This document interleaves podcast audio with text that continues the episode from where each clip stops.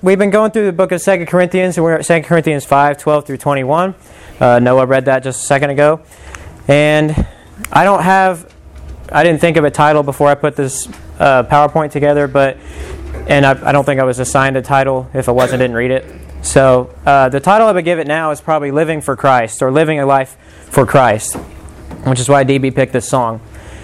And as we go through this passage, we'll see, uh, we'll see Paul explaining what a life for Christ looks like. And I apologize, I'm going to have to use the notes on my phone because that printer's acting up. It's not my fault. so when you go in there and see it's broken, it's not my fault. No, I didn't break it, hopefully. Um, but we'll go through this passage and we'll see what Paul uh, describes, or what I think Paul was describing as a life lived for Christ. And we'll start off reading verses 12 and 13 again.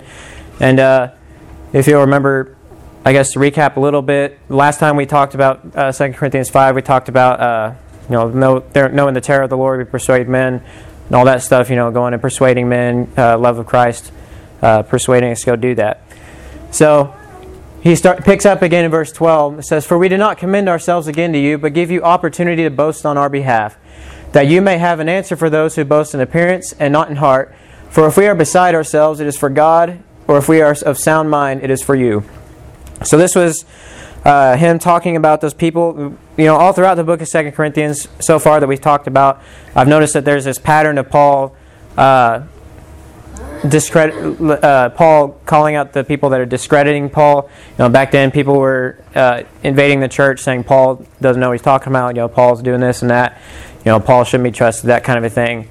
But in these verses, he's saying again, he's saying uh, he has to defend himself. He said, "Look, I'm not telling you all these things so you can, you know, so I can pat myself on the back to you guys. That's not what I'm doing.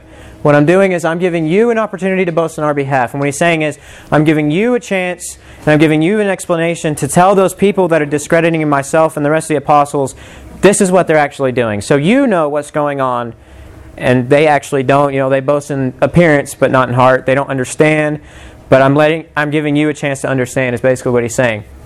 And then he closes uh, this part of the passage with, "For we are bes- if we are beside ourselves, it is for God, or if we are of sound mind, it is for you." And basically saying everything I do is for God and for the church. That's basically what he's saying. If I'm beside myself, which several people, even Festus said, Paul, you're beside yourself. You know, you're, you're out of your mind. You're crazy. He's saying, if I am, it's because of God. It's for God. And if I'm if I'm sober, if I'm a sound mind, it's for for the church. It's for God. So that's basically what he's saying in these two verses. And I just wanted to quickly go over that because uh, it's something that we've talked about uh, extensively throughout the book of Second Corinthians. So then he continues on and he talks about uh, living a life for Christ. And he, he talks about why he does this, why he does everything for God and for Christ, and why he lives uh, life for Christ. So we'll start in verse 14. Says, For the love of Christ compels us because we judge thus that if one died for all, then all died. Now, this first part of this verse is amazing to me. For the love of Christ compels us. Now, to be compelled by something, that's, that's a really strong way to say it motivates me. You know, it compels me. You know, this he's not the only apostle to have said something like this. Acts chapter 4 and verse 19 said, But Peter and John answered and said to them, Whether it is right in the sight of God to listen to you more than to God, you judge, but we cannot but speak the things which we have seen and heard. This is a, uh, an example of someone being, what was the word, compelled by Christ. This was an example of them saying, We cannot but speak the truth. We can't but do God's will. We can't but live a life for Christ because of the things that we've seen and heard. So that's what Paul was saying that the love of Christ completely compels him. He can't but speak the love of Christ. Uh, Romans 2 and verse 2. Well, actually, I was going to edit that out, but there we go. Matthew 20 verse 28 said, Just as the Son of Man did not come to be served, but to serve and to give his life a ransom for many. And this is, uh, I was going to explain uh, the love of Christ, why it compels him, because the Son of Man, you know, the Son of God, Jesus himself came down to earth. You know, if anyone had the right to boast in himself, to be proud, to be the complete opposite of what Jesus was, it was Jesus. If anyone had the right to come down and to uh, be served, if anyone had the right to be king of all the world, it would be Jesus. But he came down and he served. not to be served, but to serve, and to give his life a ransom for many, to die for everyone. And that's what compelled Paul. That love that Christ would come down and humble himself so much, that love that he would give his life a ransom for many, that love compelled Paul and the rest of the apostles. And it should, should be what compels us now. And should be what compels us to have a life for Christ. Hebrews 2 and verse 9 says, But we see Jesus, who was made a little lower than the angels for the suffering of death, crowned with glory and honor, that he, by the grace of God, might taste death for everyone. And it's just reiterating, he was humbled, but even lower than angels. He lowered himself to that point. You know, he was at the top, and he lowered himself to below the angels so that he could come down and suffer and die because he loved you and he loved me. And that's what Paul said compelled him. That love that someone would come down and die for him. Do you have a friend that you know for sure would die for you? Do you, are you a friend that you would for sure die for your friend? That's a love for somebody. And wouldn't that love compel you to do many things for this person that would compel you to live, you know, to loving them as much as they loved you? Would it not? You would die for each other. And that's what he's saying here. He's saying the love of Christ compelled me to live a life for Christ because Christ lived a life to die for me. Is, not the, is that not the life that Christ has called us to live? To live a life that we would be willing to die for Him? So that's part of living a life for Christ, of being compelled by the love of Christ, being compelled by the death of Christ. 2 Corinthians 5, verse 15, back in 2 Corinthians says, And he died for all that those who live should no longer should live no longer for themselves, but for him who died for them and rose again. Now this is the hard part. We got to stop living for ourselves and live for Christ. Now what does that mean? That means we let go of our selfish desires. We let go of the things that we want in this world. We let go of all those things that make us happy for a moment. And we live a life for Christ who died for us. Luke 14 verse 33 says, "So likewise whoever of you does not forsake all that he all that he has cannot be my disciple. Forsake all that you have. If you have uh, if you have someone in your life that's keeping you from living a life for Christ, forsake it. If you have something in your job, if your job is keeping you from leaving or leading a life for Christ, forsake it. Whoever does not forsake all that he has cannot be my disciple. 1 John 2 verse 15 says, Do not love the world or the things in the world. If anyone loves the world, the love of the Father is not in him. For all that is in the world, the lust of the flesh, the lust of the eyes, and the pride of life, is not of the Father, but is of this world, or of the world. So we have to let go of the things that we want, uh, lust of the flesh. We have to let go of the things that we see and that we desire, the lust of the eyes. We have to let go of our selfishness and our putting ourselves first. You hear that, a lot of that in the world now, you know, self love. You, know, you have to love yourself before all else. But what he says is don't love yourself, love God. If anyone loves the world, the love of the Father is not in him. If anyone loves himself, love of the Father is not in him. That's something I hate hearing on TV and radio and all that. You have to love yourself. You have to love yourself. I hate hearing that because if you love yourself more than anything else, there's not any fulfillment in that.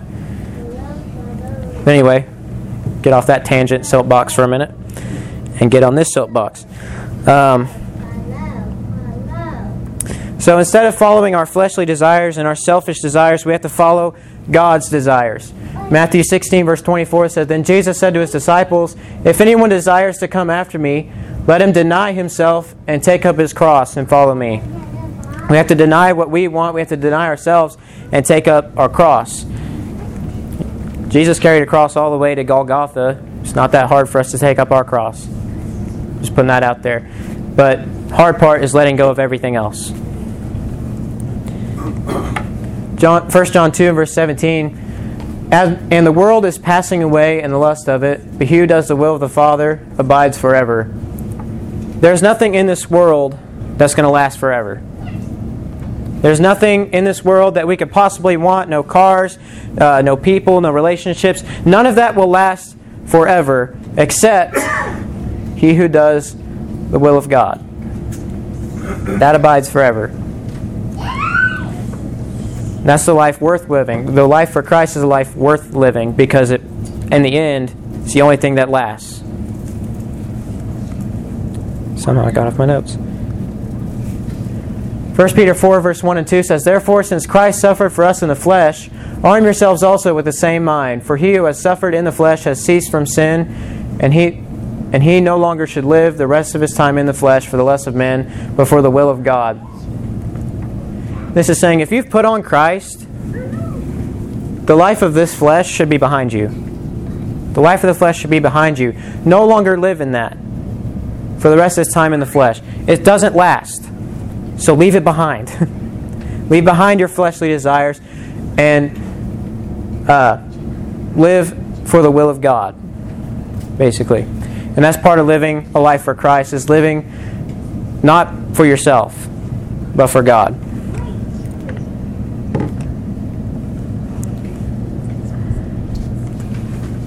And back to uh, 2 Corinthians. Therefore, from now on, we regard no one according to the flesh, even though we have known Christ according to the flesh, yet now we know him thus no longer. Therefore, if anyone is in Christ, he is a new creation. Old things have passed away. Behold, all things have become new. You know, part of living a life for Christ, I believe, uh, the way I worded this uh, section right here is looking at people through Christ's eyes. You know, when you think about what, when how Christ looked at people, he didn't look at people and see. Uh, deformities, sins, and uh, colors, races. He didn't see that. He saw people that needed help. Colossians 3 and verse 11 says, Where there is neither Greek nor Jew, circumcised nor uncircumcised, barbarian, Scythian, slave or free, but Christ is all and in all.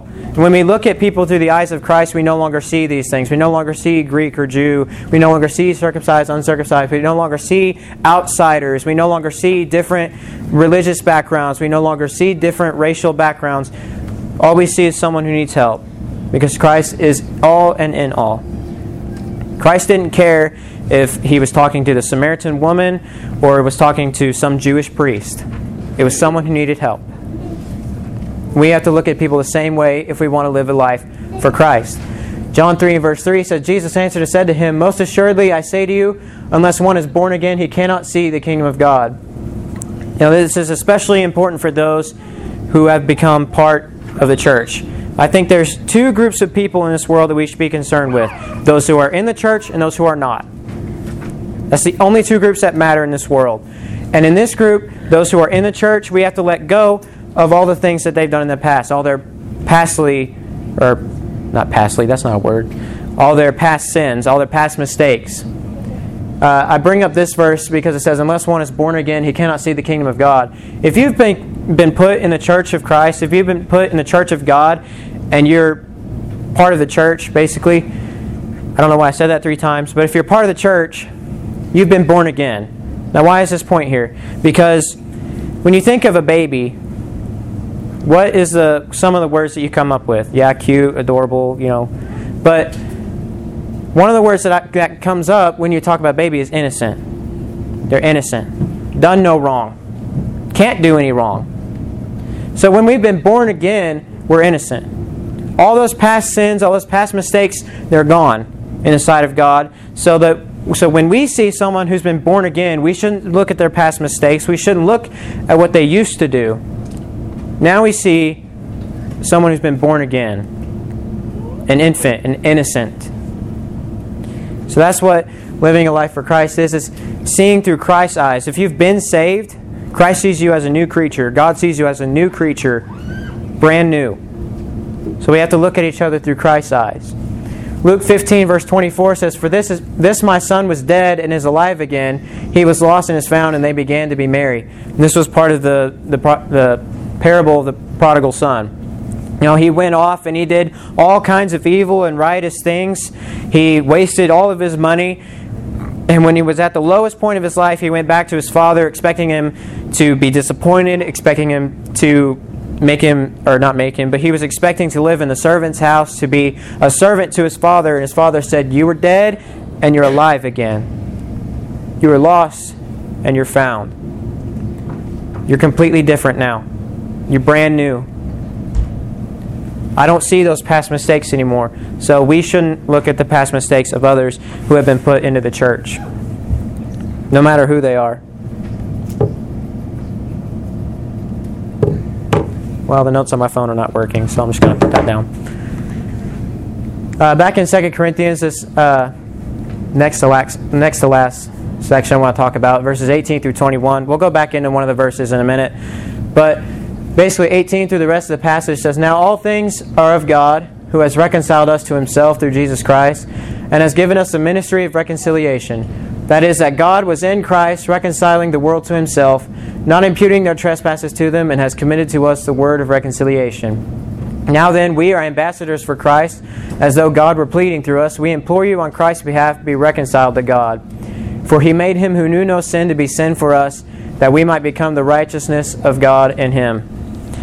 This is a really important point that Paul was making here that Christ has reconciled us. If we live a life for Christ, we've been reconciled. So Christ saved us. He knew no sin, and He came to be sin for us that we may become righteousness. And a couple points to iterate on that, if that's even a word. Colossians 1, verse 20 says, And by Him to reconcile all things to Himself, by Him, whether things on earth or in heaven, having made peace through the blood of His cross. That, that verse made peace through the blood of his cross. That's talking about peace between us and with God. The only thing keeping us from having peace with us and God is our sin. And Christ came down and he reconciled us to himself. Therefore, that sin is gone, and now we have peace with God. Acts 13, verse 39 says, By him everyone who believes is justified from all things, from which you cannot be justified by the law of Moses. Through Christ we're justified. Like, if you look at the law of Moses, it's kind of long, but if you look through Exodus and Leviticus and all that, there's no way we can be reconciled by that law. In order to be reconciled by that law, we have to follow every single law, never break any one of them, or we have to offer sacrifices, and then still try to never break any one of them. Now, we try not to break laws now, but we've been reconciled. We've been saved. All that stuff is gone. We've been justified from all things because Christ came down, because His love allowed us to be saved. So, then going back in 2 Corinthians 5, one more point I want to make off this passage. 2 Corinthians 5, verse 20 says, Now then, we are ambassadors for Christ, as though God were pleading through us. We implore you on Christ's behalf to be reconciled to God. Now, one of the key components of living a life for Christ is being ambassadors for Christ. An ambassador is a messenger, is a person that that uh, relays information, I guess, between two different countries. For us, it's relaying information between Christ and the rest of the world.